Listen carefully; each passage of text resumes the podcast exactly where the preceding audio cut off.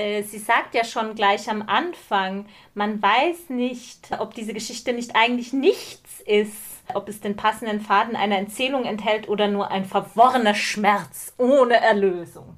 Oh bitte, also das ist doch dann, also ich glaube dann, dann, ja. dann, nach dem ziehe ich jetzt noch einen Punkt ab. Ich lese was, was du auch liest. Der Buchpodcast.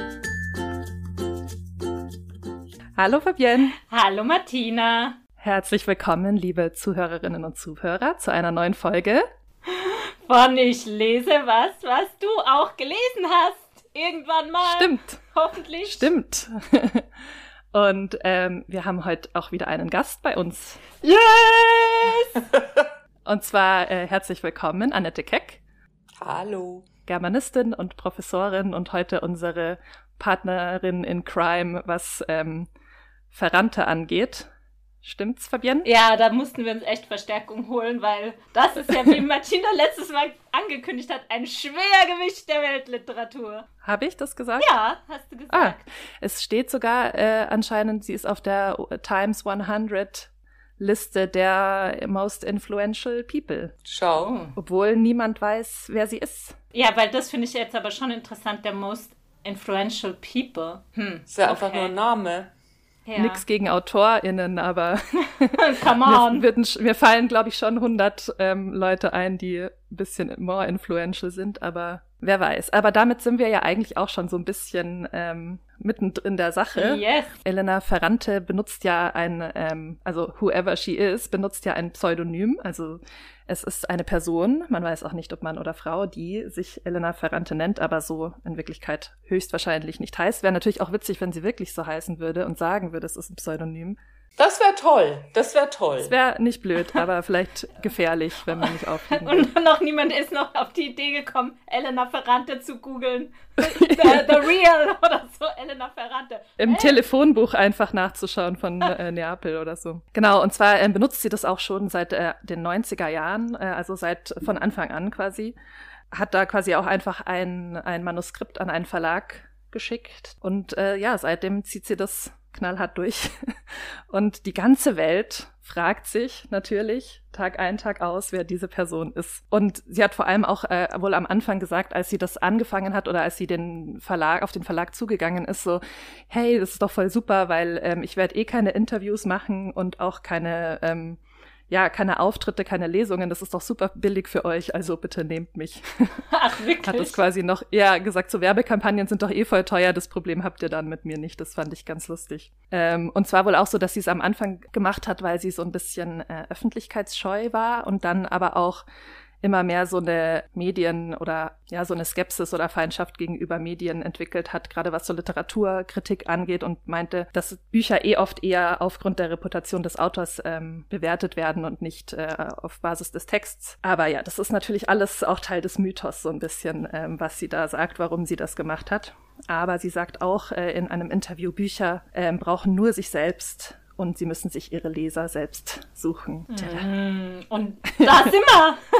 Here we are! Ja. Here we are, wir haben sie gefunden. Ja. Das Buch. Menschen, die nicht wir sind, suchen immer noch Elena Ferrante und nicht nur das Buch. Es ist lustig, weil man kann ja eigentlich dann jetzt gar nichts so zur Einführung der Autorin sagen, weder wann sie geboren ist. Also es gibt ähm, einen so Literaturkritiker und Professor in Harvard namens James Wood, der anscheinend sehr versessen darauf ist, das, äh, zu, die Nuss zu knacken und ja, keine Ahnung warum. Aber äh, der hat anscheinend immerhin schon mal rausgefunden, Ferrante hat einen Hochschulabschluss, also meint er zu wissen, in Altphilologie, übt wohl eine Lehr- und Übersetzerinnentätigkeit aus, habe zeitweise außerhalb Italiens gelebt und ist gegenwärtig wohl nicht verheiratet. Also, weißt du? Also, also painting the picture, oder? Unfassbar, unfassbar.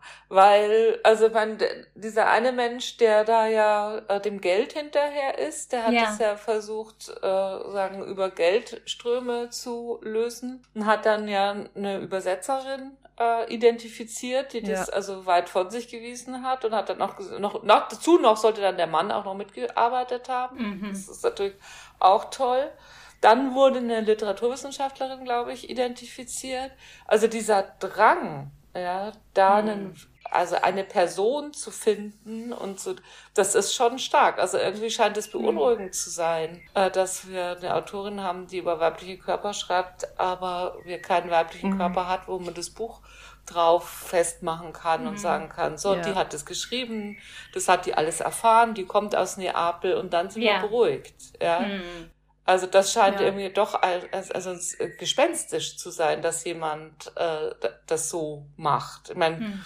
Es gab immer, es gab immer Autoren, die man gesucht hat und versucht hat zu identifizieren oder so oder zu finden, pinchen und so. Ja, aber ja, das habe ich mich gefragt. Ist man da genauso dahinter bei pinchen? Aber es hat, glaube ich, noch mal eine andere Qualität. Also ich glaube schon, dass es damit zu tun hat, dass sie so stark auch sowas wie Pubertät, Coming of Age, Körper, erwachsen werden und auch so eine, also so sehr stark Protagonistinnen in den Blick nimmt. Und das ist, glaube mhm. ich, das irritiert einfach, weil wir, weil das so oft weil man so oft meint, äh, das ist, also Frauen schreiben ja immer nur autobiografisch. Mm, ja. ja, voll. Also ich, ich glaube schon auch, dass dieses Gender-Ding da auch voll mit reinspielt, dass man dann halt so wissen will. Also weil ja generell immer das Genie einer Frau so ein bisschen zur Debatte steht hm? und dann da halt jetzt nochmal so, ist es wirklich eine Frau? Weil wenn es nur, nur ein Pseudonym ist, glaube ich, dann ist auch dieses, das ist bestimmt doch ein mega guter Mann so und der, also glaube, da ist noch mal so ein bisschen mehr Feuer dahinter, weil ich habe auch so ein Interview gelesen. Ich glaube, ähm, die macht ja Interviews vor allem schriftlich. Also war aber da wurde sie gefragt vom Spiegel,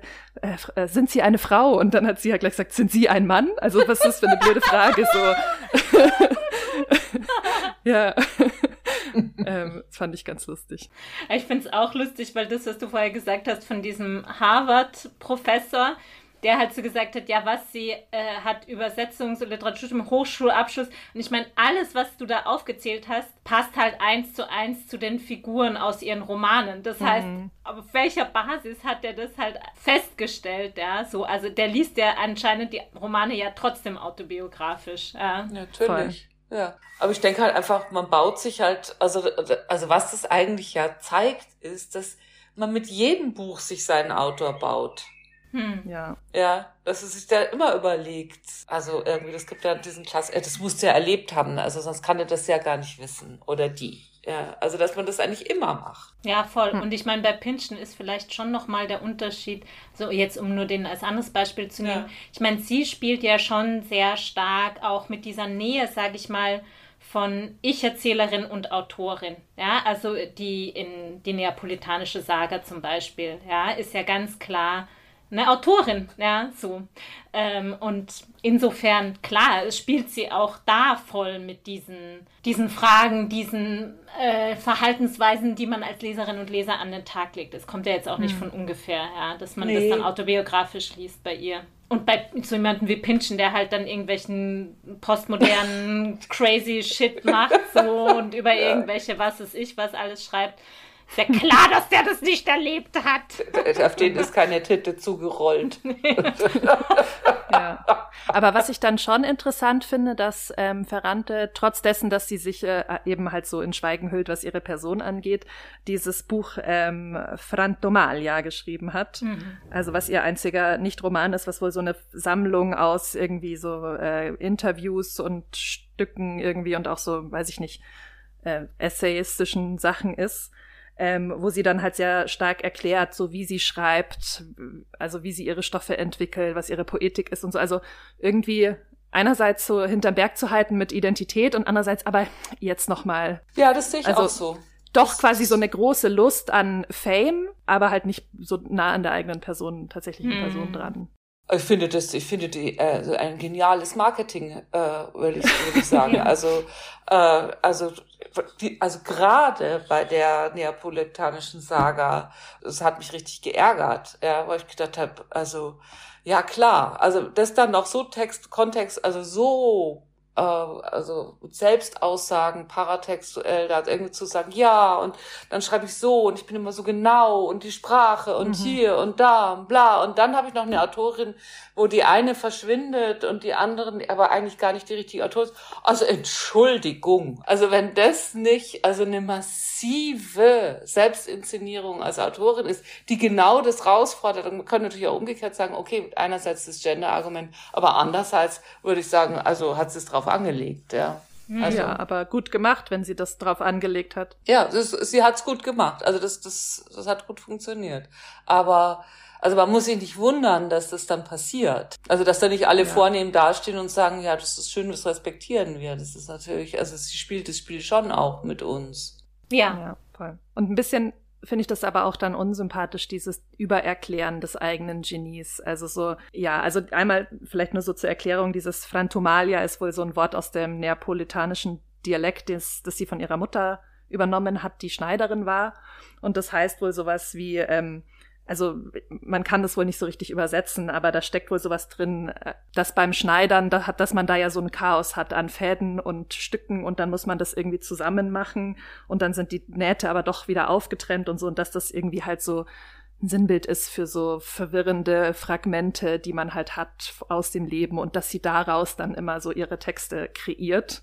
Also deswegen mhm. heißt dieses Buch eben so Phantomalia und dann und darauf rekurriert sie ja auch total oft, wenn sie halt so erklärt, wie sie schreibt und so. Mm. Und das ist schon sehr, also es ist, glaube ich, auch hm. so, hat auch so was ähm, flamboyant Italienisches irgendwie so, ah, hört mal zu, hm, so mache ich, also halt schon sehr so sendungsbewusst irgendwie, aber ich finde es auch irgendwie ein bisschen unsympathisch auf eine Art. Ja, oder ich finde, also ich meine, dieses Bild oder diese Poetik, die ist ja schon auch, da merkt man halt wieder, dass die vom Fach ist weil das also stellt ja schon, glaube ich, auch ab auf dieses äh, diesen Arachne-Mythos, also weibliches Erzählen als so ein Weben von Geschichten mhm. und dieses Textuelle. Also es ist schon irgendwie, und das bricht aber in diesem, ja, die Mutter, die Schneiderin ist, die so aus einfachen Verhältnissen, das kommt ja da auch so ein bisschen vor. Also es ist schon irgendwie, genau, es ist gut gemacht, wenn auch nicht so vielleicht unschuldig oder gar so uneitel, wie sie tut. Vielleicht ähm, kann ich ja noch kurz ein bisschen was zu so diesem Stil sagen, wie der eben beschrieben wird ähm, von der Kritik. Also es wird wohl ganz oft so ihre Wahrhaftigkeit gelobt und auch, und dass sie halt von der Sprache her eigentlich simpel und sehr trocken und sehr nüchtern schreibt und das dann eher so über die, ähm, über den Plot sozusagen die Komplexität reinkommt. Ähm, das wird oft festgestellt und gelobt und das ist wohl auch was, was ähm, die Übersetzerin Karin Krieger, also die ihre meisten, also zumindest die neapolitanische Sage und das Buch, das wir heute besprechen, übersetzt hat, sagt, dass ihr das beim Übersetzen sehr schwer gefallen ist, auch so nüchtern zu bleiben wie sie und eben nicht mhm. den, den, Text dahingehend zu verändern, dass man mit ausgefalleneren Worten daherkommt. Ja, was auch so ein bisschen äh, sich wohl bewährt hat für Frau Verrannte, ist, dass sie ja oft so eine Erzählsituation hat, wo eine ältere Person retrospektiv erzählt mhm. und ähm, dann auf ihre Jugend zurückblickt und dass, dass sie immer mit irgendwie mit diesem trockenen Ton anfängt, der auf etwas lang Vergangenes blickt und dann aber switcht in die mehr sozusagen emotionale Erzählweise dieser jüngeren Person oder dieser Reflektorfigur. Und es wird eben auch super oft äh, gelobt an Verrannte die Erzählanfänge. Ich, genau, das steht alles zur Debatte. Ich sage jetzt nur mal so, was äh, so die Kritiklage ist. Und Ferrante selber sagt dazu auch, ähm, dort, wo die Geschichte wirklich beginnt, platziere ich gern einen weitreichenden Satz, der eine kalte Oberfläche hat und darunter sichtbar werdend ein Magma von unerträglicher Hitze. Oh, meine Güte! so gleich. Vulkan, wir bleiben offen, wir bleiben Vulkan. offen. Wir bleiben offen und ganz neutral, okay? Der Tanz auf dem Vulkan. Vulkan.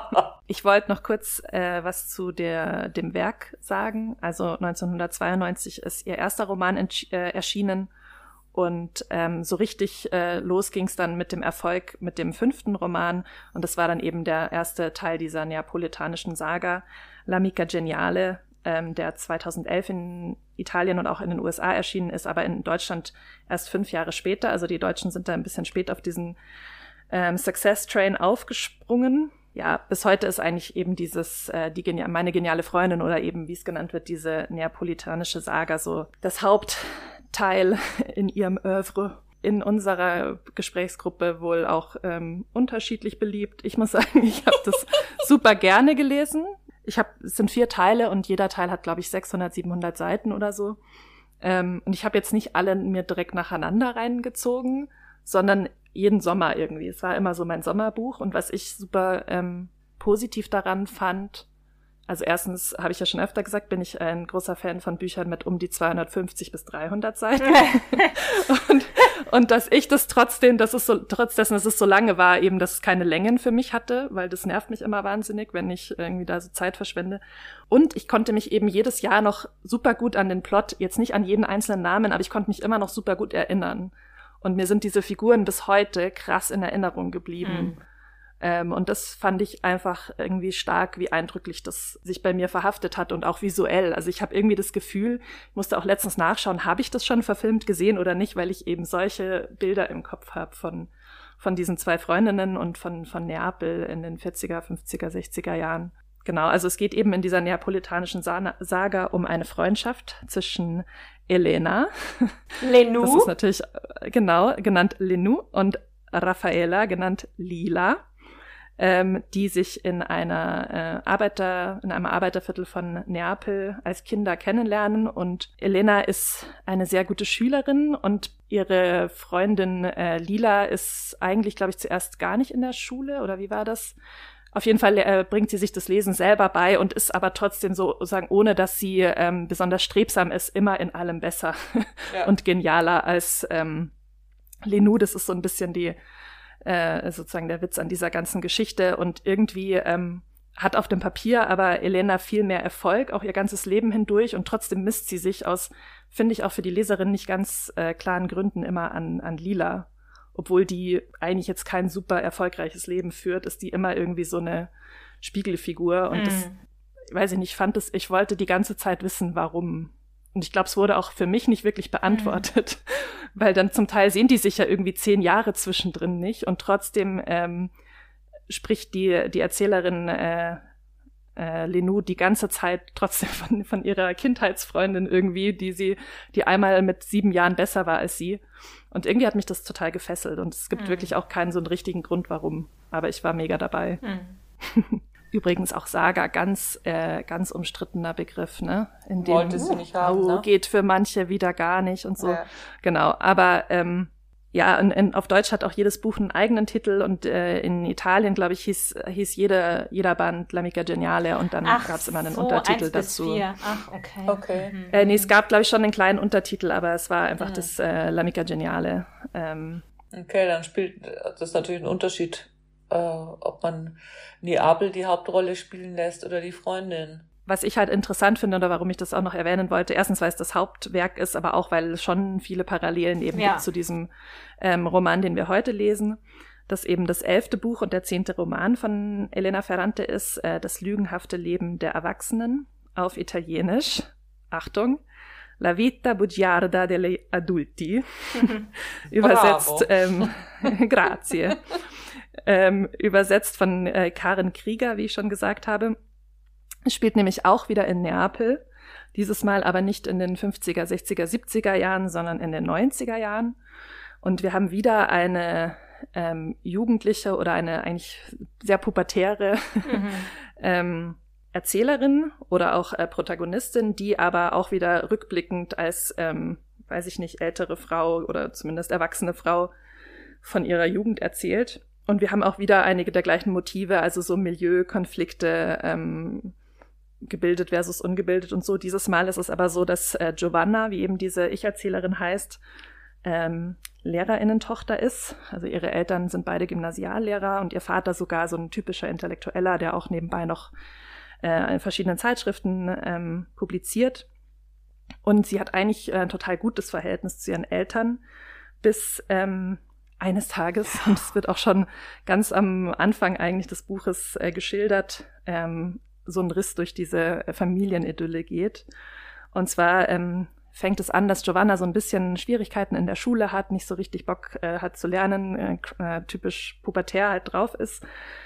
Und ähm, der Vater dann sowas sagt, ja, ähm, sie kommt ganz nach Vittoria. Und Vittoria ist eben seine Schwester, mit der er schon seit vielen Jahren keinen Kontakt mehr hat und ähm, die quasi es nicht wie er geschafft hat, aus dieser ähm, Arbeiterklasse irgendwie aufzusteigen, die immer noch im armen Viertel von Neapel le lebt und die so ein bisschen, ähm, ja, äh, auch, glaube ich, verschwiegen wird in der Familie. Also es mm. wird nicht mm. über sie gesprochen. Sie wurde auf in, aus allen Fotos rausgeschnitten, wo ich mich immer frage, macht das jemand im wirklichen Leben? Also nee, er hat äh, ja? sie übermalt, nicht rausgeschnitten. Oder übermalt, ja. Schwarz übermalt. Mm.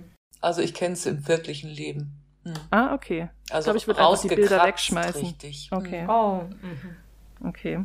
Na gut. Ich nehme alles zurück. Genau, und dann ist es eben so, dass das dieser diese Aussage des Vaters, den die ähm, Giovanna überhört, ähm, eigentlich so eine Kette von Geschehnissen anstößt, die alles verändern werden.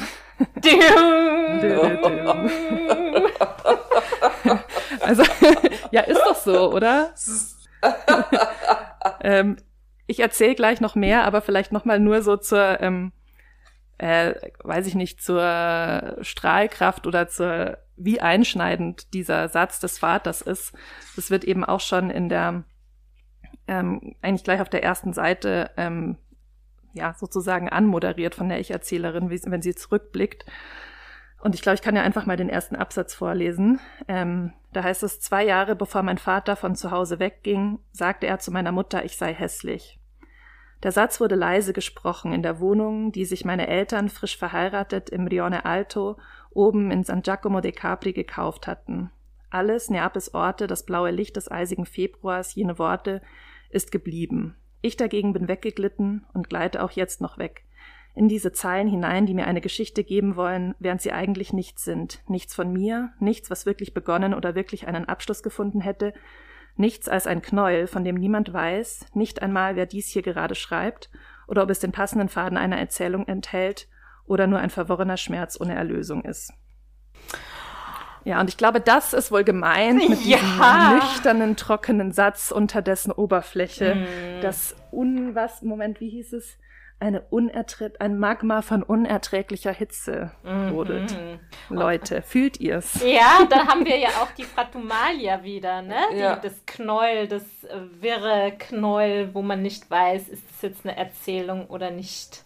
Dadurch, dass der Vater eben sagt, ähm, seine Tochter sei wie seine ungeliebte, hässliche, boshafte, ähm, von aus Bildern raus äh, gestrichene Schwester, hat natürlich eine 13-jährige Protagonistin super Lust, diese Schwester kennenzulernen, ist ja klar. Begibt sich auf die Suche, äh, findet sie auch. Komischerweise sind, die Eltern dann so, ja, wir haben zwar die Bilder irgendwie geschwärzt, aber klar kannst du die treffen. Also fand ich so ein bisschen mittelglaubwürdig, aber okay. Sie trifft sie dann und die ist eigentlich ein bisschen genauso, wie man sie sich vorgestellt hat. Sie ist irgendwie super ungestüm, sie ist vulgär, sie ist vor allem unglaublich arm und sie ist auch, ähm, sage ich mal, immer noch ziemlich sauer auf den Vater. Und ähm, sie lebt vor allem zusammen mit der Frau ihres Geliebten, also ihres verstorbenen Geliebten, der seine Frau, mit der Vittoria jetzt zusammenlebt, mit Vittoria betrogen hat, aber trotzdem ja leben die jetzt irgendwie miteinander da äh, in diesem armen Viertel von Neapel und Vittoria regiert eigentlich so ein bisschen das Leben dieser Familie. Also Enzo, so hieß der verstorbene ähm, Geliebte und Margarita haben drei Kinder und auch denen sagt diese Vittoria, die halt mal die Geliebte ihres Vaters war, komplett, wo es lang geht und was zu tun und zu lassen ist. Das gleiche versucht sie dann auch mit ihrer äh, wiedergefundenen äh, Nichte Giovanna. Ähm, da gibt's dann eine längere Geschichte mit einem, Arm, mit einem Armband. Ich glaube, die spare ich jetzt so ein bisschen aus. Können wir dann gleich noch drauf eingehen. Aber ähm, auf jeden Fall, kurz nachdem Giovanna dann sich mit ihrer entfremdeten Tante wieder kurz geschlossen hat, entdeckt sie auch, dass ihre perfekten Eltern so perfekt nicht sind. Und zwar hat ihr Vater eine Affäre, also oder ihre Eltern haben ein befreundetes Ehepaar. Ähm, die hängen eben immer zusammen rum und deren Kinder sind auch ihre besten Freundinnen, Ida und Angela. Und äh, sie sieht durch Zufall, dass ihr Vater quasi eine Affäre hat mit Constanza, also mit der Mutter ihrer besten Freundinnen. Und das ist natürlich eine der großen Lügen der Erwachsenen, dass, dass es da drunter und drüber geht, sage ich euch. Und dann wie Kraut und Ruhm geht's dazu. Und dann trennen sich auch die Schwestern und diese ganze Idylle fällt eigentlich auseinander. Diese Moral, die der Vater immer hochgehalten hat, scheint auch so, also damit scheint das auch nicht ganz so ernst zu meinen. Und ähm, Giovanna ist eigentlich komplett desillusioniert ähm, und ja, versucht dann ihren Weg zu finden. Das Ganze spielt sich so ab, dass sie einerseits ähm, ständig mit Vittoria rum, äh, rumhängt oder halt immer mit dieser Familie, also quasi in ein ganz anderes Milieu ähm, geht, in die, als in dem sie eigentlich lebt. Sie muss eine Klasse wiederholen und sie macht auch ähm, erste sexuelle Erfahrungen, die auch irgendwie sehr, sage ich mal, nicht gerade so bilderbuchmäßig daherkommen, ähm, wie man das sonst vielleicht von ihr erwartet hätte. Und ich glaube, so dabei lasse ich es erstmal, oder? Ja. Ja, ich muss leider natürlich sagen, das ist schon ein, also die, die Giovanna beobachtet zuerst, wie ihre Mutter und der Mariano, also der Mann aus diesem befreundeten Ehepaar, so unterm Tisch so miteinander fusseln ähm, und ist dann so total enttäuscht. Und dann, dass sie draufkommt, dass das mit äh, eigentlich mit der Frau und ihrem Vater ist, also mit der Costanza und ihrem Vater, da spielt nämlich das Armband eine zentrale Rolle. Aber stimmt. Ah, ich hatte irgendwie gedacht, dass das mit den Füßen auch schon der Vater. Nee, die, das nee, ist nee. der Mariano. Gut, dann, dann ist es, dann ist es natürlich noch besser. Dann ist, wird da direkt schon über Kreuz hier ja. Ähm, ja. ja, ja. angebandelt. Also die Vittoria sagt, schau, schau genau hin. Ja. Mhm. Schau genau hin bei deinen Eltern, äh, glaub nicht alles und äh, sagen, als erstes gerät die Mutter unter Verdacht und eben nicht der Heilige Vater. Ja, ja, das stimmt. Wie, ich habe es ja gesagt, plotmäßig vergesse ich immer viel.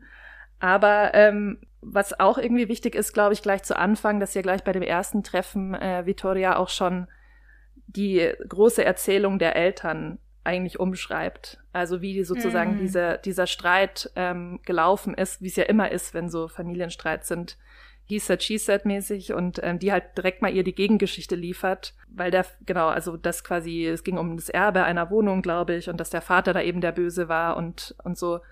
Und ich glaube, das ist auch so dies erst, die erste Verunsicherung von Giovanna, so, mhm. Moment mal, es gibt so Erwachsene, die komplett konträre Geschichten erzählen. Ja und dann halt so merkt, äh, die Dinge sind nicht so, wie sie scheinen. Ja, irgendwie ist es natürlich auch dieser Satz, also der da am Anfang, äh, also er sagt ja nicht, eigentlich sagt der Vater ja nicht, äh, dass sie hässlich ist. Das, äh, mhm. das ist ja ihr, ihr Schluss sondern er sagt, sie, äh, sie ist wie Vittoria, sie sei wie Vittoria und dann äh, wiederholt er das ja später dann nochmal. Also das wird ja dann, also er bekräftigt dieses Urteil ja auch damit fällt die eigentlich aus diesem, aus diesem ganzen Kosmos, aber man nimmt an, dass, dass, dass deine Eltern dich lieben. Also davon, hm. davon gehe ich erstmal aus, ja. Und irgendwie scheint ja an dieser Liebe dann Zweifel zu bestehen, wenn ich dann, äh, wenn ich so bin wie diese Tante, vor der sich, wie heißt sich, alle so grausen wie äh, wenn einem eine Eidechse über das nackte Bein läuft. Ja? Also das ist ja wirklich so, so, ein, so ein unwillkürlicher Ekel. Und also mhm. insofern würde ich schon sagen, dass es, also sagt die erste, der erste Moment ist eigentlich sagen, dass diese Liebe von dem Vater gar nicht unbedingt ist. Mhm. Oder? Oder, also, ja. und dann kommen die anderen Geschichten. Aber das, das erstmal ist so, dass es die Welt eigentlich gar nicht mehr stimmt. Als es, als sie erst interpretiert, ähm, der Vater meint, ich bin hässlich, weil ich bin wie Vittoria, da kommt sie ja dann auch bald drauf, was was Hässlichkeit irgendwie ist, weil sie trifft dann Vittoria und sie findet sie ja eigentlich gar nicht so hässlich. Ja. Also die ist halt dürr und hat einen riesen Busen, aber sie ist ja erstmal so, ah ja, okay, cool. Also das, mhm. das ist dann ja auch so voll die Frage. Und dann geht's ja, glaube ich, auch drum so, ähm, hässlich ist, wer irgendwie moralisch ja. verwerflich ist oder ja. so. Ähm, und da äh, muss sie sich ja auch erstmal durcharbeiten am Anfang. Ja, das ist voll so, weil ich glaube, es gibt ja dann auch so, nachdem der Vater diesen Satz gesagt hat, geht sie ja zu ihren Freundinnen Angela und Ida und fragt sie und mhm. sagt, bitte seid ehrlich so. Und dann sagen die so, nein, nein, nein. Und ich glaube, da schon sagen sie, die beiden Freundinnen, ja, es ist nur manchmal, wenn du halt so schlecht drauf bist mhm. oder wenn du so ein bisschen zickig bist, ja, und Mürrisch. irgendwie, ja, genau, und irgendwie kommt halt so diese Verbindung, genau wie du es gesagt hast. Also du bist hässlich, wenn du dich irgendwie moralisch verwerflich behältst, aber vielleicht auch so dieses, naja, so was man halt so, ne, wie man halt so zu Frauen sagt, so, jetzt lach doch mal, weißt du so. Also das ist schon auch was mhm. sehr, also so mit Weiblichkeit, wenn man als Frau irgendwie aufmuckt oder sich anders verhält, als das von einem erwartet wird, weil mhm. das ist ja das, warum der Vater sie mit äh, Victoria vergleicht, weil sie halt nicht mehr den Erwartungen der Eltern entspricht, nicht mehr gut in der Schule ist und nicht mehr immer gut gelaunt, also weil sie halt in der Pubertät ist, ja. Und da stellt er dann die Verbindung her. Ja. Vielleicht auch, weil sie ein sexuelles Wesen beginnt zu sein. Mhm. Also es scheint ja auch, also diese Constanza, die er ja äh, begehrt äh, und liebt, ja, das ist ja sagen der Inbegriff einer einer Weiblichkeitsikone. Also da da knittert ja. ja kein Stoff, äh, die ist immer, da liegt jedes Haar, die ist immer schön geschmückt, sie ist sanft äh, sagen, und äh, weint, ähm, wie sagt man, andächtig. also die schreit nicht, die brüllt nee. nicht, die, also so. Und, und dieses, glaube ich schon, dass es, äh, dass, dass, dass das natürlich was, die ist wie Vittoria. Ja, gut, sie kriegt einen Busen und sie wird ein sexuelles Wesen und sie ist eben nicht mehr, also sie ist nicht diese vollendete äh, Weiblichkeit und da, da äußert sich natürlich in der Pubertät, bricht ja sozusagen der Trieb aus am Körper. Ja. Hm. Aber, mhm. Aber wie creepy dann von dem Vater, oder? Also ja, meine Wahnsinn. Tochter ist jetzt sexuell wie meine Schwester. Also halt auch einfach so, Kollege, ja, kontrollier ja, dich mal. Ja, ja, ja. ja. Also dieses Unkontrollierbare auch letztendlich. Nicht zu bändigen ekelhaft. Ja. ja. Hm. Und es ist auch so, ähm, finde ich, also die Vittoria, die genau, die verkörpert ja alles, von dem sich der Vater lösen wollte. Der hat es ja wirklich seine ganze Familie so abgetrennt von sich.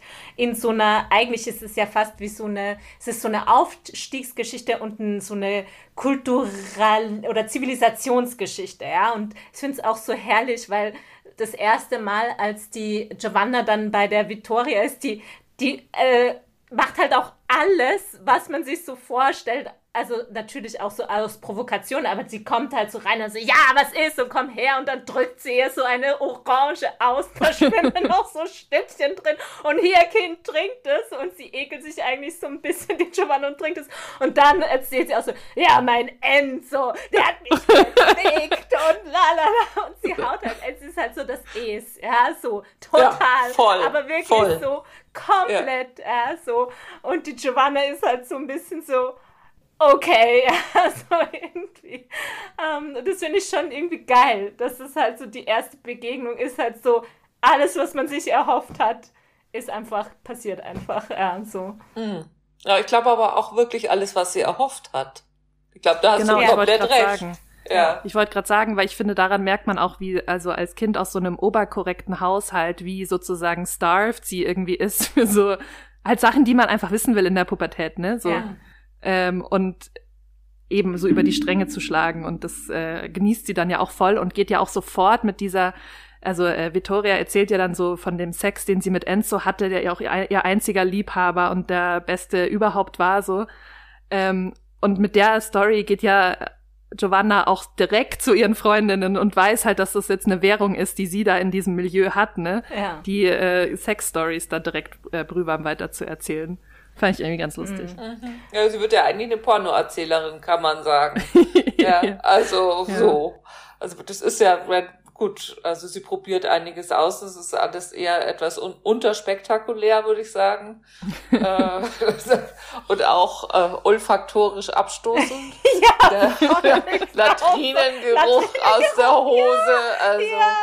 Oder ich dachte so. Ich dachte ah, schon so okay. Ja. Aber ich dachte dann auch so, das war auch so, warum ich mir so gedacht habe, okay, aber so, so ein Jugendlicher in den 90er Jahren, der wäscht sich, also selbst aus der Unterschicht, come on, der wäscht sich doch. Also es ist schon so ein bisschen too much nee. irgendwie. Nee, okay. Also so Jungs waschen sich generell nicht gerne in der, sag ich mal, so siebten, achten Klasse. Es ist okay. auch wirklich an Schulen oft ein Problem, dass die Lehrer dann nicht mehr gerne in die Klassenzimmer gehen, weil die sich alle nicht waschen, Scheiße. wenn Oder zu viele Jungs in einer Klasse sind. Also ich glaube, das ist kein sozusagen ähm, soziales Phänomen, sondern das ist einfach ein Altersphänomen. Oder ein geschlechtliches Phänomen. Ja. Ja, vielleicht. Aber sag mal, also 90er Jahre, wo kommen die vor? Also Nirgends. Äh, äh, war, nee. ist, war dir das klar? Also ich habe das nur aus dem Blurb, oder? Hinten raus, wo das eine Kindheit in den 90er Jahren, also für mich. Und du so, ach so? Ach so? Also, das, Hast du mir also vorbeigegangen? Genau, wenn ich es nicht gewusst hätte, hätte ich gedacht, das sind die 60er, ehrlich gestanden. Hm. Also nachher, ich, ich wusste erst nachher, also ich, ich finde es relativ zeitlos. Also, ja, ich, also extrem. du kriegst halt irgendwie, vielleicht wenn du wenn du Neapel gut kennst und weißt, gut, vielleicht gibt es das Gebäude nicht mehr oder mhm. so, aber oder ist das Viertel ein mhm. anderes, als es jetzt ist? Das kann natürlich sein, aber ich finde nicht, dass einem viel Zeit erzählt wird. Nee, ja. Mhm, nee. Finde ich auch. Also und, und auch was sie diskutieren in den 90ern, ja, ja wo ich denke so, Entschuldigung, also weil in den 90ern ja. war ich auch mal jung, aber also da haben wir irgendwie dann, also gut, da, da hatte man, da waren die Grünen kamen gerade und ich weiß nicht was, also da hatte man dann schon noch mal also irgendwie präzisere Themen. Ja, und auch ich glaube, so Teenies in den 90ern hätten irgendwas Popkulturelles da auch einfließen lassen. Ja. Also das war ja auch so die Boyband-Zeit oder keine Ahnung. Eben. Aber, aber also. andererseits finde ich schon, dass die 90er sonst halt so ein bisschen unspezifisch waren, oder? also ich möchte mich verbitten. Nein. Also, hier kommt das Lob der 90er Jahre. Ja? Grunge. Die 90er Kurt Cobain super. erschießt ja. sich. Ja, so Radiohead.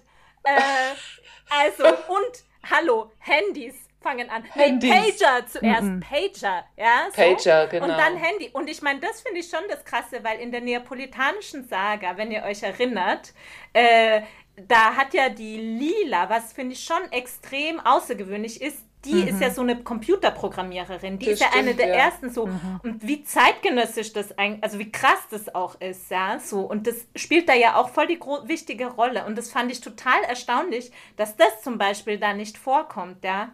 Ja, stimmt. Ich meine, was ein anderes Thema ist, ist natürlich, also ich habe 85 oder 86 angefangen äh, zu studieren. Meine erste Arbeit noch mit der Schreibmaschine geschrieben, brav. Aber dann hatte ich ein, äh, habe ich mir einen Rechner gekauft, mühsam zusammengekratzt. Und es war natürlich ein Thema. Und was auch in den 90ern nochmal ein richtiges Thema war, ist sagen der Anfang von E-Mail. Ja, also das, also dass man Internet, E-Mail, all das, das fehlt alles. Ja? Hm. Also Popkultur fehlt. Mhm Technologie. Auch vielleicht italienische mhm. Pop und ja. Technologie fehlt mhm. komplett. Mhm. Also Stimmt, Gianna Nannini fehlt komplett. Ja. Eros Zum Beispiel. Eros Ramazzotti. Und wollen wir jetzt vielleicht mal über das Armband sprechen? Gerne. Ja. Ja, weil das ist ja so der eigentlich, also ich mir hat das total gut gefallen, weil das ja wirklich so, finde ich, so ein Element ist, das eigentlich zu dieser Handlung so vorantreibt und immer wieder so neue Dimensionen dieser Verlogenheit so offenbart. Also es fängt damit an, dass die Constanza, die wir ja schon kennengelernt haben, also die Frau, die, die Freundin, mit der der Vater von der Giovanna eine Affäre hat, wird eben beschrieben, dass sie so ein ganz schönes Armband hat. Sie kommt aus einer spanischen Juweliersfamilie, ganz reich, ganz viel Geld, hat eben diesen tollen Schmuck und unter anderem eben dieses Armband, das alle mega toll finden und so ganz distinguiert. Und es ist so, mein Gott, so ein Armband hat eigentlich niemand, nur die, Giova äh, nur die Constanza. Wie toll. Ja. Und dann gibt es einen so einen Moment, wo, ähm, genau, also, sorry, ich muss jetzt so ein bisschen ausholen, weil das Armband verbindet wirklich alles so. Also da gibt es mhm. so einen mhm. Moment, wo die Angela und die Ida, die beiden Freundinnen von der Giovanna, natürlich gerne auch mitkommen wollen, um diese tolle Vittoria kennenzulernen, über die die Giovanna schon so viel erzählt die hat. Die mit den Dirty Stories. Ja, genau. Und äh, die wollen natürlich jetzt schauen, ob die wirklich so krass ist und ob es da so krass abgeht.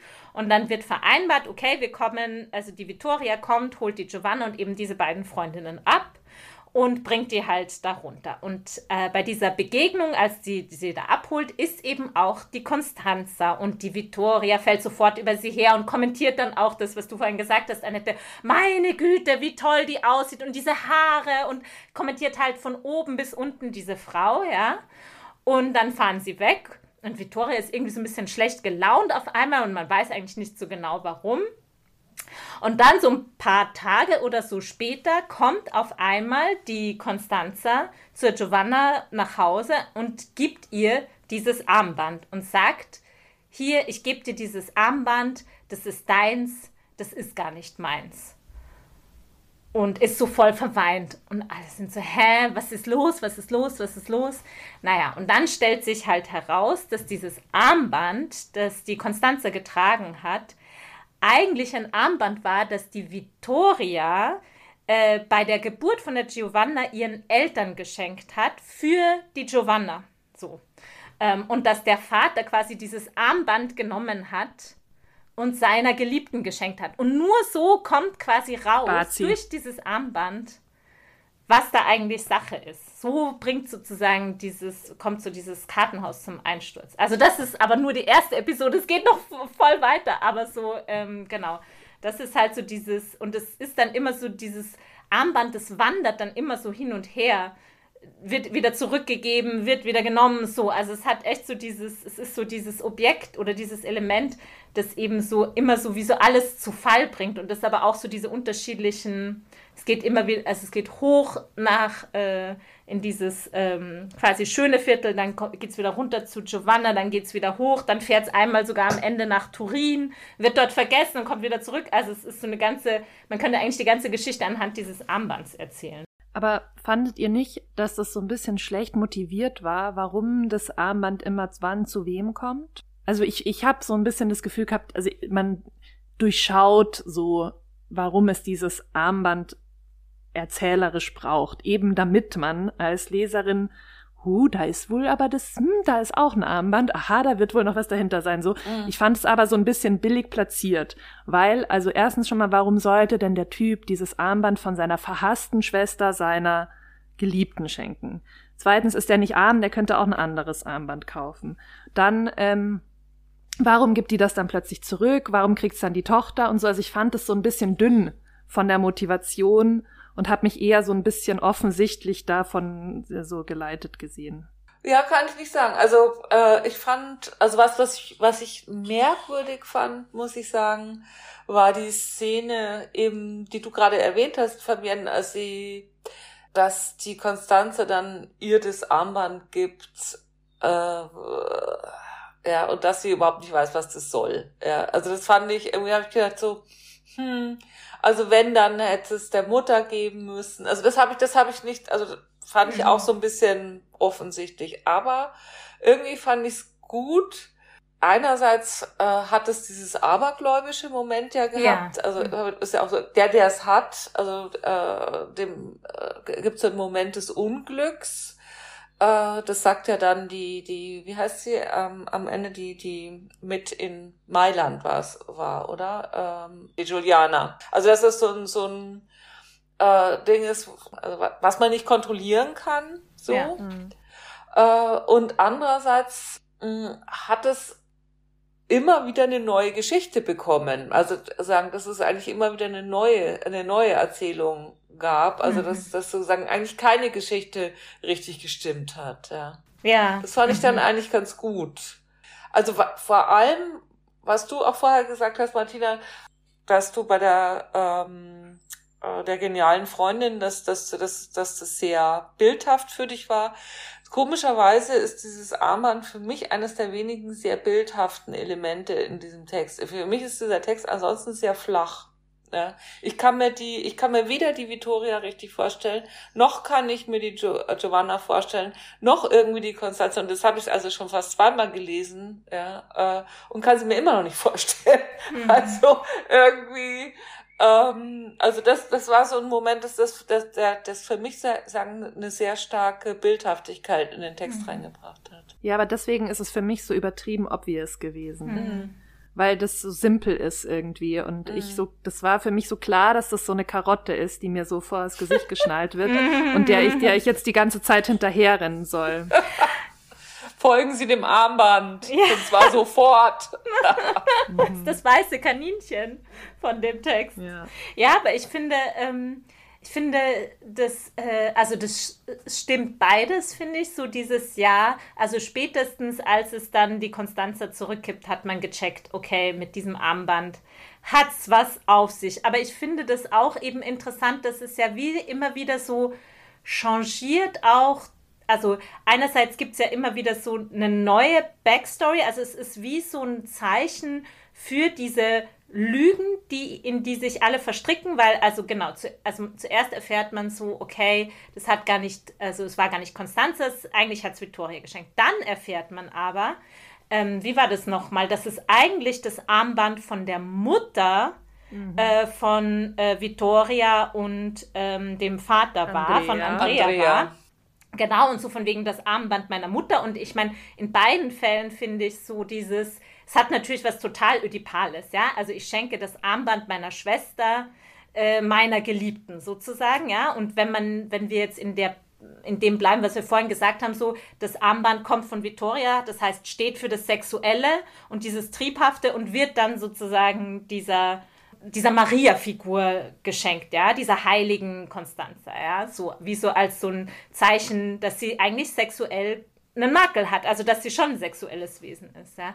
Dann kommt aber die nächste Schicht zutage, ja, so von wegen, nee, es war, Moment, äh, es war, es hat gar nicht der, also die Mutter von Andrea und Vittoria hat es nur bekommen, weil der Enzo es wiederum der seiner Schwiegermutter also der Mutter Im von Tod. seiner Frau, beim Totenbett weggenommen hat, um es der Mutter von Dings. Also es wird so immer so ein bisschen absurder und es, also es wird halt immer so zu diesem Symbol auch so für die Verlogenheit, also weil das als die Giovanna das dann rausfindet, dass der Enzo es eigentlich geklaut hat, dann ist es der Vittoria total unangenehm, weil es ja auch so ein bisschen ihre Erzählung von diesem tollen Enzo und wie genial der war und dass der gar keinen Makel hatte, auch zu Fall bringt. Also das Armband steht dann irgendwie auch so dafür, für diese eben unterschiedlichen Geschichten, die sich diese Erwachsenen erzählen oder die die Erwachsenen der äh, Giovanna erzählen und die halt immer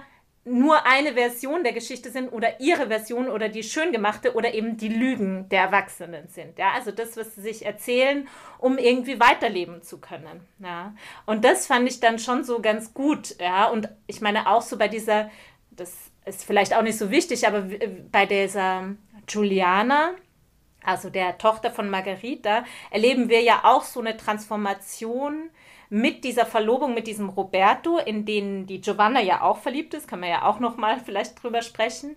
Die verwandelt sich ja von dieser, sage ich mal jetzt eher so Typ Vittoria, auch so wild und dang und so ähm, maßlos und vulgär, zu so einem ganz zarten Püppchen eigentlich und diese Verwandlung geht zumindest parallel damit, dass sie dieses Armband von Vittoria kriegt. Also das ist wieder so dieses, dieses Armband scheint so Kräfte zu haben, je nachdem, wer es trägt. Und das ist genau, was du gesagt hast, Annette, so wer es hat, ist so ein bisschen, man weiß nicht, ob es ein Segen oder ein Fluch ist. Meistens eher ein Fluch, glaube ich. Eher ein Fluch, so. würde ich sagen. Ja. Weil zum Schluss gehen ihr ja dann die Haare aus. Ja, ja um Gottes Willen, ja, stimmt. Ja, Der Juliana, also die, ja. Mhm. Juliana, die, die, die, die, äh, also die wird ja quasi immer dünner und immer dünner. Also sagen sie ja auch, also du kannst ja sagen magersüchtig oder was auch immer. Aber also sagen, äh, versucht da weil sie hat ja nicht umsonst jemanden, der da äh, am, am Ärmel äh, oder liebt jemanden, der sagen aus dem christlichen Kontext kommt, mhm. ja, wo wo sich dann das Fleisch verzehrt, ja und ja. dann äh, und dann gehen ja am Ende die Haare aus. Also es wird ja erzählt, auch mit diesem Armband, das dann an sie, ge an sie geht, dass sie immer dünner wird und dass sie auch unsicherer wird und dass sie sich auch quasi den Dialekt ähm, versucht äh, abzutrainieren. Hm. Ähm, und dass diese ganze Figur zwar sehr schön ist, aber eben halt auch eigentlich schwindet. Ja, ja. also sie wird eigentlich diaphan, so. Und dann verliebt sich ja eben äh, die Giovanna in diesen Roberto und äh, nimmt ja quasi da einen nachhaltigen Bildungsimpetus also an. Ja, mhm. also jetzt lies. Ja, jetzt muss mhm. ich die mhm. Evangelien lesen und so. Also da wird ja sozusagen eine richtige Bildungsgeschichte initiiert. Also auf mich hat es eine ganz merkwürdige, befremdliche ähm, Ambivalenz. Diese Art dieser Bildungsgeschichte also da setzt man sich dann so wieder in, also er ist dann so, der ist dann besser als der Papi. Ja. Ja, mhm. ja. ja, also mhm. der hat dann so und und da kann ich mich dann bilden und dann dann hänge ich mich quasi in so ein so ein väterliches Gesetz rein, was halt jetzt von dem bösen sexualisierten verführten Vater weg ist, aber jetzt sind wir wieder beim Heiligen Vater und dann ist alles gut. Finde ich echt schwierig, ja. muss mhm. ich sagen. Ja. Echt schwierig. Ja, ähm, ja ich finde das auch. Ähm, äh, ich glaube, es wird ja auch explizit an einer Stelle sagt sie, sie will jetzt von quasi Roberto das, das, was sie vorher von ihrem Vater wollte. Und er sagt dann ja auch, das ist auch so eine ganz komische Szene. Ähm, also die äh, Giovanna hat als Anstandsdame die Giuliana da nach Mailand, glaube ich, ist es begleitet, also in den Norden, wo der Roberto lebt. Und ähm, äh, übernachtet dann mit denen in der Wohnung. In der Früh dann wird sie dann hereingebeten in das Zimmer, wo die beiden Liebenden liegen, so nackt noch unter dem Bettlaken.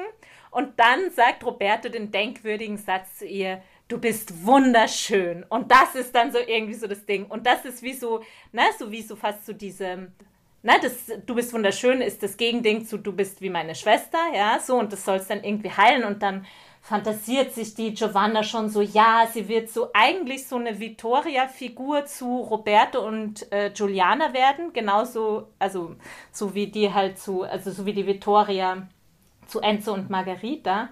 Aber das wird dann dann eben irgendwie doch wieder gebrochen, weil am Schluss das ist halt so, es gibt immer noch eine Wendung in diesem Buch. Am Schluss, also, und da ist wieder das Armband am Start, ja. Also, Juliana und Giovanna kommen zurück von diesem sagenhaften Wochenende ähm, und am äh, Bahnhof von Neapel, die sind den ganzen Tag im Zug gefahren, ist die Giuliana auf einmal so, scheiße, ich habe dieses Armband bei Roberto vergessen. Giovanna bietet ganz selbstlos an, zurückzufahren nach Mailand und dieses Armband zu holen, ja. Und man denkt sich natürlich, und sie sagt es auch, na klar, sie weiß auch, warum sie dahin fährt. Sie fährt dahin, um Sex mit dem zu haben, ja. Und hat sie nicht.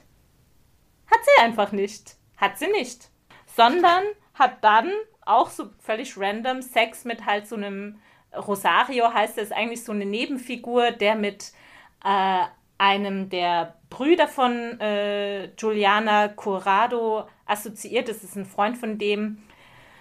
Und hat dann einfach so den weirdesten Sex ever. Einfach um es hinter sich zu bringen, um ihre Unschuld zu verlieren.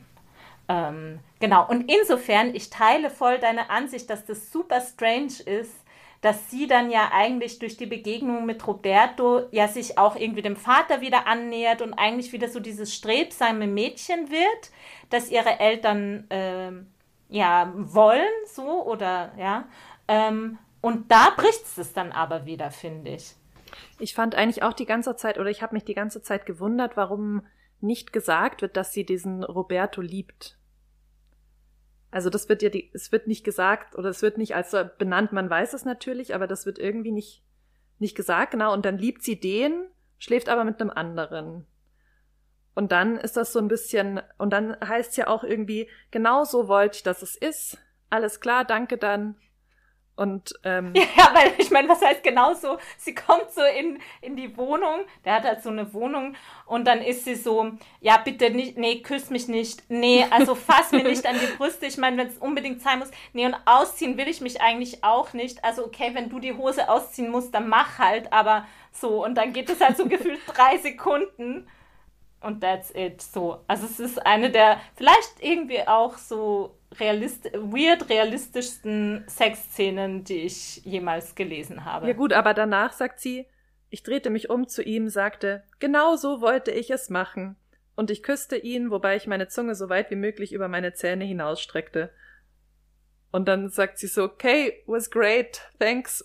Und dann, dann ist es vorbei. Also genau. irgendwie. Und dann legt sie das Armband ab. Ja, genau. lässt es bei ihm. Aber dem geht nämlich voraus, ähm, dass sie, äh, weil die Vittoria sagt ja immer zur, ähm, zur Giovanna, genauso wie zur Juliana, du, wenn du auf eins aufpassen musst, dann ist es auf deine Unschuld. Das ist sozusagen das Wichtigste, da musst du drauf hüten. Und wenn du das nicht machst, dann mache ich dir die Hölle heiß und dann sage ich es deinem Vater und wir machen dir zusammen die Hölle heiß. Das heißt, das ist das, wo sich Vater und Vittoria einig sind.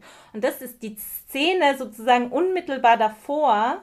Ähm, und ähm, da will sie von dem Corrado die Telefonnummer von dem Rosario und der will sie ihr zuerst nicht geben. Und dann ähm, sagt er zu ihr, das sage ich Victoria, Victoria und die sagt es deinem Vater und dann ist der Teufel los. Ich lächelte, gab ihm einen Kuss auf die Wange und sagte mit größtmöglichem Ernst, Cora, damit würdest du mir einen riesigen Gefallen tun. Ich bin die Erste, die will, dass Vittoria und mein Vater es erfahren. Du musst mir sogar schwören, dass du es ihnen erzählst, wenn es passiert. Ja? Also es ist so wie ihre Rache sozusagen an den Erwachsenen. Ja? Und es ist so, ihr tut immer nur so, ja, und mir ist es jetzt wurscht, ich also sozusagen, ich stehe zu meinem Sex oder ich mache das jetzt einfach, ja, so ein bisschen. Ja, ich glaube, es, es, es geht, glaube ich, also ich weiß gar nicht, ob das, ob das, ich stehe zu meinem Sex, also weil das ist ja, es wird ja nicht beschrieben als etwas, was sie genießt oder was sie ja, oder dass es ein Begehren gibt mhm. oder also ja also das ist ja mhm. sagen wo also sagen klassisch ja also sagt die die fallische Frau, die da steht und was haben will und sich den Mann nimmt und so. Also das, sie macht es zwar schon, also so, sie hat den ja am, am Ärmel und er ist aufgeregt, sie nicht. Mhm. Ja, also äh, und äh, es ist keine Lust dabei. Also das ist, das heißt dann, ja, es zerreißt mich irgendwie. Also das wird auch, äh, also für den Schmerz liest man irgendwie nicht so besonders mit. Ja, mhm. auch, es wird, wird jetzt zwar gesagt, aber ich fand es sehr distanziert. Und ja, und dann war's das. Also, dass es da wirklich um ihr, also es geht dann nee, um diesen stimmt. verbotenen ja. Akt, aber ja. es geht nicht mhm. um ihren Sex. Ja. Also das glaube mhm. also ja, und es ist ja auch irgendwie Sex, also ist extrem stark geknüpft an Erwachsensein. Also das scheint so das mhm. Ding der Erwachsenen zu sein und so ihr Verständnis die Erwachsenen haben Sex und die lügen darüber und die, die reden aber auch darüber und, und dann ist ja auch gleich, nachdem sie dann eben diese, ähm, diesen mit, wie heißt der? Rosario Sex hat, ist ja auch so, am nächsten Tag fuhr ich mit Ida nach Venedig. Im Zug versprachen wir uns, so erwachsen zu werden, wie es keiner anderen vor uns je passiert war. Hm. Und da wollte ich auch fragen, wie ihr das gelesen hm. habt. Also ich fand es irgendwie eine komische Formulierung auch, wie es passiert war. Also so, und warum sie da mit der Ida hinfährt, weil die Ida ist ja auch eine sehr ambivalente Figur, auch was dieses äh, Sexleben sozusagen betrifft, weil die Ida ja quasi die, also ähm, Angela und ähm, Giovanna hatten ja immer wieder mal so Spielchen miteinander, so die ganze Kindheit durch, äh, durch dass sie sich so irgendwie geküsst und an so einem Kuscheltier oder irgendwie so gerieben haben. Und am Ende kommt dann raus, dass die Ida, also die kleine Schwester, das eigentlich die ganze Zeit gesehen hat und auch aufgeschrieben hat. Und dann sind und ihr dann diese Geschichte vorliest. Und das fand ich auch irgendwie super witzig, weil das dann so ein bisschen unkommentiert bleibt und die Giovanna, glaube ich, so ist so, ah ja, okay. Ach so, du hast gar nicht Ja, so, nicht, aber ja, okay. Moving on. ähm, und dass sie dann mit der dann halt auch irgendwie so ähm, beschließt, oder wa was hat die denn jetzt plötzlich damit zu tun? Also ich habe mich dann gefragt, ob die beiden dann zusammenkommen, ehrlich mm. gesagt. Weil sie sozusagen, wir werden erwachsen, wie es keiner andere, also, weil das ist ja das, was es noch nicht gibt, irgendwie so Homosexualität in diesen Kreisen. Also ist aber super vage dann, wenn das das sein soll. Also das eine ist, habe ich, ich habe das auch, also ich habe hab die dann auch eigentlich eher als Paar wahrgenommen. Ich habe die ganze Zeit nochmal überlegt, also dieses, was, äh, was, was heißt es, ähm, wenn einem sozusagen das, Wach das Erwachsenwerden zustößt? Ja, also so. Also wenn das, wenn das am Ende eines Romanes steht, ist, ich lese jetzt einen Roman und der, der Roman erzählt mir also, wie einem das Erwachsenwerden zustößt. Ja, also dann könnte, ist es sozusagen diese Art, dieses Zustoßen ist dann wirklich sozusagen diese Vatergeschichte, also das Rausfallen äh, aus der Liebe. Also das, das dann, da kommt zwar dann der Körper dazu, aber letztendlich ist es dann dieses in ein Regelwerk oder in ein Beziehungswerk einzutreten, äh, wo man, wo man extrem verunsichert wird. Das scheint erwachsen werden zu sein und wo aber auch diese, diese körperliche äh, und sexuelle Versicherung, die die Freundinnen miteinander haben, also die sie ja genießen, auch nicht mehr geht. Also weil sie sagte dann zu der einen Freundin, sagte, ja, das geht nicht, äh, wir sind ja jetzt erwachsen. Ja, also wir können das jetzt nicht mehr machen. Also wo, wo da sagen, dann auch dieser Trost oder diese Liebe oder dieses Begehren plötzlich aufgegeben werden muss. Also das ist ja schon ähm, relativ trostlos, ja. Beziehungsweise, oder es ist so, ist einerseits so reinbegeben in dieses Regelwerk, aber natürlich auch ähm, Grenzüberschreitungen zu begehen die ganze Zeit, aber ähm, aktiv so. Also man kann nichts mehr machen, was unschuldig ist und ähm, sozusagen, wir wussten ja nicht, was wir da tun, so ein bisschen, äh, sondern es ist jetzt, und das ist ja auch das, was sie dann, als sie dann Sex hat mit Rosario, so, das ist auch ein Übergriff so, aber der ist halt bewusst. Und sie sagt auch, genau so wollte ich das. Ja, ich glaube schon, ja, also dass es halt so ein Moment von Handlungsmacht ist. Also da stößt es ihr nicht zu, sondern sie, äh, sie macht ihn zustoßen, wenn man es mal äh, halbordinär formulieren Ja, also, ja, so ist es doch. Es geht ja, geht ja vorher immer um, um äh, ich kann mir nicht vorstellen, von ihm penetriert zu werden und ja. so. Also, mhm. das, also insofern. Ich würde doch jetzt mal kurz sagen, äh, wie findet ihr das denn sprachlich? Ich finde das unter aller Sau, ehrlich gestanden. Ich finde, also, äh, also unter aller Sau ist das vielleicht übertrieben, aber also ich mag diese, diese Erzähldistanz überhaupt nicht, ja, die mir dann immer noch alles erklärt, ja, also, also, also ich, ich finde jetzt, wenn ich den Satz jetzt fände, ja, habe ich mir das extra rausgeschrieben, irgendwie. Das war einer der, der, das war der größte Unfug in meiner Teenagerzeit. Das muss ich nicht erzählt bekommen. Ich muss auch nicht erzählt bekommen, äh, weil das, also zeig's mir, aber sag's mir nicht dauernd, ja. Das war, das war, das war in meiner Krisenzeit. Da habe ich mich dann provokativ schlecht angezogen damals. Ey, das hast du mir vorher die ganze Zeit erzählt, das brauchst du mir nicht nochmal sagen. Also das ist betreutes Lesen, ja. Betreutes Lesen. Das brauche ich nicht. Fabi auch. Ja. Jetzt weißt du, woher ich das hab, Martina. Ja. Weil ich ja immer ja, auch die Show Don't Tell Fraktion bin ich, ich finde halt immer, das passt ein bisschen zu dieser alten ähm, äh, Ich-Erzählerin, die halt so ihr Leben Revue passieren lässt. Und ich finde schon, also das stimmt schon, es ist ein bisschen übererzählt. Ich finde, ähm, das wirkt dadurch altmodisch.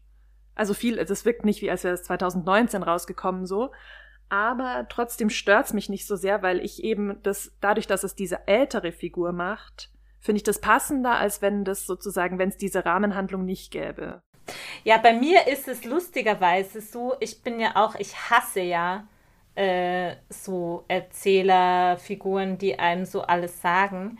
Aber bei Elena Ferrante stört es mich nicht. Wirklich. Echt? Das, ja, ich, und ich weiß genau, was du meinst, Annette. Und es stört mich nicht. Ich bin so, ich bin voll into it. So. Okay. Ich bin echt so, und ich weiß nicht so genau, ich glaube, das, was so Martina meinte mit dem altmodisch, ich dachte gerade, weil sie ja schon so dieses 19. Jahrhundert erzählen, wo ja schon das, also dieses Show Don't Tell ist ja wirklich so ein sehr zeitgenössisches, mhm. äh, oder mehr oder weniger, aber das ist ja jetzt so, das darf man ja gar nicht mehr machen, äh, tellen, so ungefähr hat man das Gefühl. Es muss ja alles nur mehr ähm, äh, gezeigt werden oder szenisch erzählt. Und sie, dadurch, dass sie das halt irgendwie so kompromisslos macht, finde ich für mich, ja, das ist halt so, wie wenn ich, sag ich mal, so Balzac lese oder Jane Austen. Das hat für mich mhm. so was, das passt irgendwie. Irgendwie mhm. stört es mich nicht bei ihr. Ja, so. Aber mich hat es mich hat's wirklich gestört. Ja, das also es hat verstehen. einerseits hat, also ich habe es hat mich reingezogen. Also ich habe das ja äh, hab, hab gedacht, ach, jetzt fange ich mal an, schau mal, wie sich das so liest. Und dann habe ich das also einfach runtergefressen. Ja. Aber da hat's mich immer rausgehauen. Mhm. Und den Anfang fand ich blöd. Aber das habe ich ja schon gesagt. Und dann zum Teil finde ich es dann auch wirklich sperrig, wenn der Drang zurückgedrängt wird, wo ich mir denke, so, hm, das, also, also kann man, muss man das so derartig unelegant machen. Mhm. Ja. Ging es euch eigentlich auch so, dass ich irgendwie, die Victoria wird zwar so irgendwie eingeführt und man denkt sich so, wow, das ist jetzt wieder so eine krasse Figur. Ich habe sie natürlich unwillkürlich mit der Lina verglichen, also mit der Raffaella aus Neapolitanische Saga. Und dafür ist es wirklich, war sie dann am Ende einfach zu wenig komplex mhm. äh, als Figur für das, dass sie dann so krass ist, ja. Ich fand die auch nicht komplex. Also ich, also wie gesagt, also ich finde, ich kann mir die Figuren schlecht vorstellen. Mhm. Und ich weiß auch nicht, warum die so ist, wie die ist. Aber jetzt sind wir eigentlich schon fast so ein bisschen im, im Fazit, habe ich das Gefühl, oder? Doch bevor wir das machen, sagen wir noch kurz, was wir das nächste Mal lesen. Und zwar, was lesen wir, Fabian?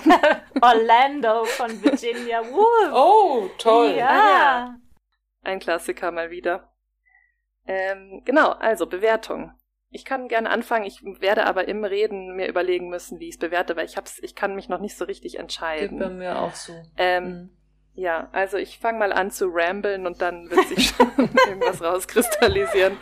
Ähm, äh, genau, ich habe es sehr gerne mhm. gelesen, mhm. aber genau, ähm, der Vergleich mit der neapolitanischen Saga war natürlich irgendwie immer präsent, was ich sehr geliebt habe und da war es einfach schon viel schwächer mhm. dagegen. Ähm, und genau, es waren auch für mich viele Unklarheiten, dass ich einfach sage, so, ich weiß eigentlich nicht, was sie will mit dem Buch. Also was ist jetzt, was ist jetzt los mit dem Erwachsenwerden? So, was ist jetzt die Message von äh, Coming of Age und Lügen und Moral und was ist jetzt auch Fra Weiblichkeit und Sexualität und was ist, also auch wofür steht diese Vittoria? Also es war jetzt irgendwie zu wenig aus ja, nicht zu wenig ausbuchstabiert, aber irgendwie nicht für mich nicht konsequent zu Ende dann gemacht, das, was es am Anfang ankündigt.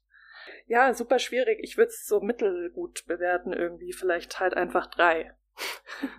aber ich meine, äh, sie sagt ja schon gleich am Anfang, man weiß nicht, ob diese Geschichte nicht eigentlich nichts ist, ob es den passenden Faden einer Erzählung enthält oder nur ein verworrener Schmerz ohne Erlösung. Oh bitte, also das ist doch dann, also ich glaube dann, da, ja. Da, nach dem ziehe ich jetzt noch einen Punkt ab. Also bei drei ja. wäre ich ja noch mitgegangen, aber nach, also wenn es mit na, also Nein. das geht doch nicht, na. Aber es war trotzdem halt nicht irgendwie schrecklich. Nein. Nein. Und ihr? Ja, ich, ich ramble auch mal entlang.